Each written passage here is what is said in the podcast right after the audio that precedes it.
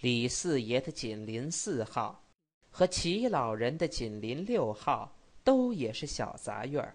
四号住着剃头匠孙七夫妇，马老寡妇与他的外孙子，外孙与沿街去叫转盘的话匣子为业，和拉洋车的小崔，除了拉车，还常打他的老婆。六号也是杂院儿。而人们的职业较比四号的略高一级。北房里住着丁约翰，信基督教，在东郊民巷的英国府做摆台的。北耳房住着棚匠刘师傅夫妇，刘师傅在给人家搭棚而外，还会练拳和耍狮子。东屋住着小文夫妇，都会唱戏，表面上是玩票。而暗中拿黑杵。对四号与六号的人们，齐老人永远保持着不急不离的态度，有事儿就量力相助，无事儿便各不相扰。李四爷可就不然了，他对谁都愿意帮忙，不但四号与六号的人们都是他的朋友，就连七号齐老人所不喜欢的大杂院儿。也常常的受到他的协助，不过连这样，李四爷还时常遭受李四妈的指摘与责骂。李四妈满头白发，一对大近视眼，几乎没有一天不骂那个老东西的。他的责骂，多数是他以为李四爷对朋友们还没有尽心尽力的帮忙。而这种责骂也便成为李四爷的见义勇为的一种督促。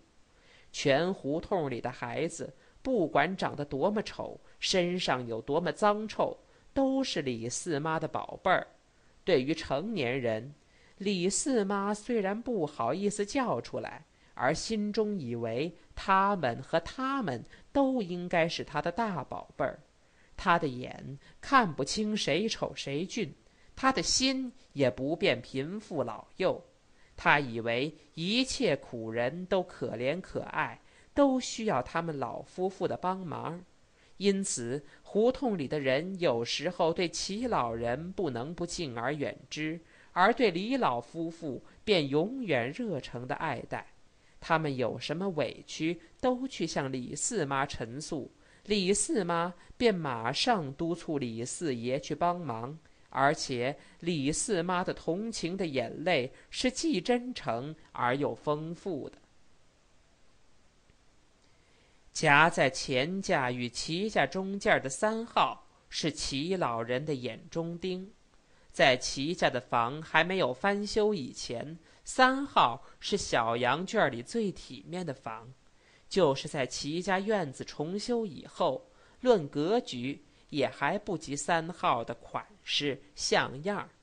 第一，三号门外在老槐下面有一座影壁，粉刷的黑是黑，白是白，中间有好了二尺见方的大红福字儿。齐家门外就没有影壁，全胡同里的人家都没有影壁。第二，论门楼，三号的是清水脊，而齐家的。是花墙子，第三三号是整整齐齐的四合房，院子里方砖漫地。第四三号每到夏天，院中必由六号的刘师傅给搭起新席子的凉棚，而齐家的阴凉只仗着两株树影不大的枣树供给，齐老人没法不嫉妒。论生活方式。齐老人更感到精神上的压迫与反感。三号的主人冠小河有两位太太，而二太太是唱奉天大鼓的，曾经红过一时的尤同芳。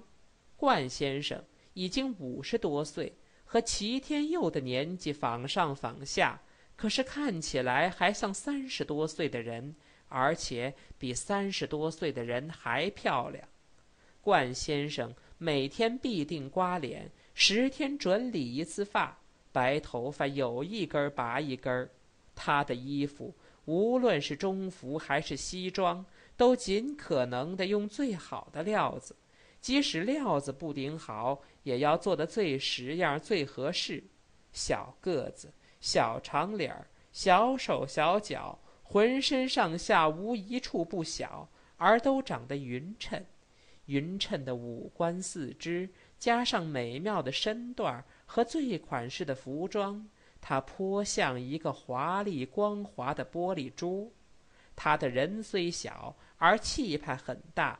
平日交结的都是名士与贵人，家里用着一个厨子，一个顶懂得规矩的男仆和一个老穿缎子鞋的小老妈。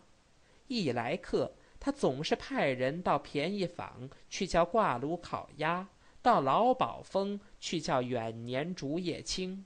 打牌讲究起码四十八圈。而且饭前饭后要唱古书与二黄，对有点身份的街坊四邻，他相当的客气。可是除了照例的婚丧礼调而外，并没有密切的交往。至于对李四爷、刘师傅、剃头的孙七和小崔什么的，他便只看到他们的职业，而绝不拿他们当作人看。老刘。明天来拆天棚啊，四爷，下半天到东城给我取件东西来，别误喽。小崔，你要是跑得这么慢，我就不坐你的车了，听见没有？对他们，他永远是这样的，下简单而有权威的命令。冠太太是个大个子，已经快五十岁了。还专爱穿大红衣服，所以外号叫做大赤包。赤包是一种小瓜，红了以后，北平的儿童拿着它玩儿。这个外号起得相当的恰当，因为赤包经儿童揉弄以后，皮儿便皱起来，露出里面的黑种子。冠太太的脸上也有不少的皱纹，而且鼻子上有许多雀斑。尽管她还擦粉抹红，也掩饰不了脸上的褶子与黑点儿。她比她的丈夫气派更大，一举一动都颇像西太后。她比冠先生更喜欢，也更会交际，能一气儿打两整天整夜的麻雀牌，而还保持着西太后的尊傲气度。冠太太。只给冠先生生了两个小姐，所以冠先生又娶了尤同芳，为的是希望生个胖儿子。尤同芳至今还没有生儿子，可是和大太太吵起嘴来，她的声势倒仿佛有十个儿子做后援似的。她长得不美，可是眉眼很媚，她的眉眼一天到晚在脸上乱跑。两位小姐。高地儿与招地儿本质都不错，可是，在两位母亲的教导下，既会修饰，又会满脸上跑眉毛。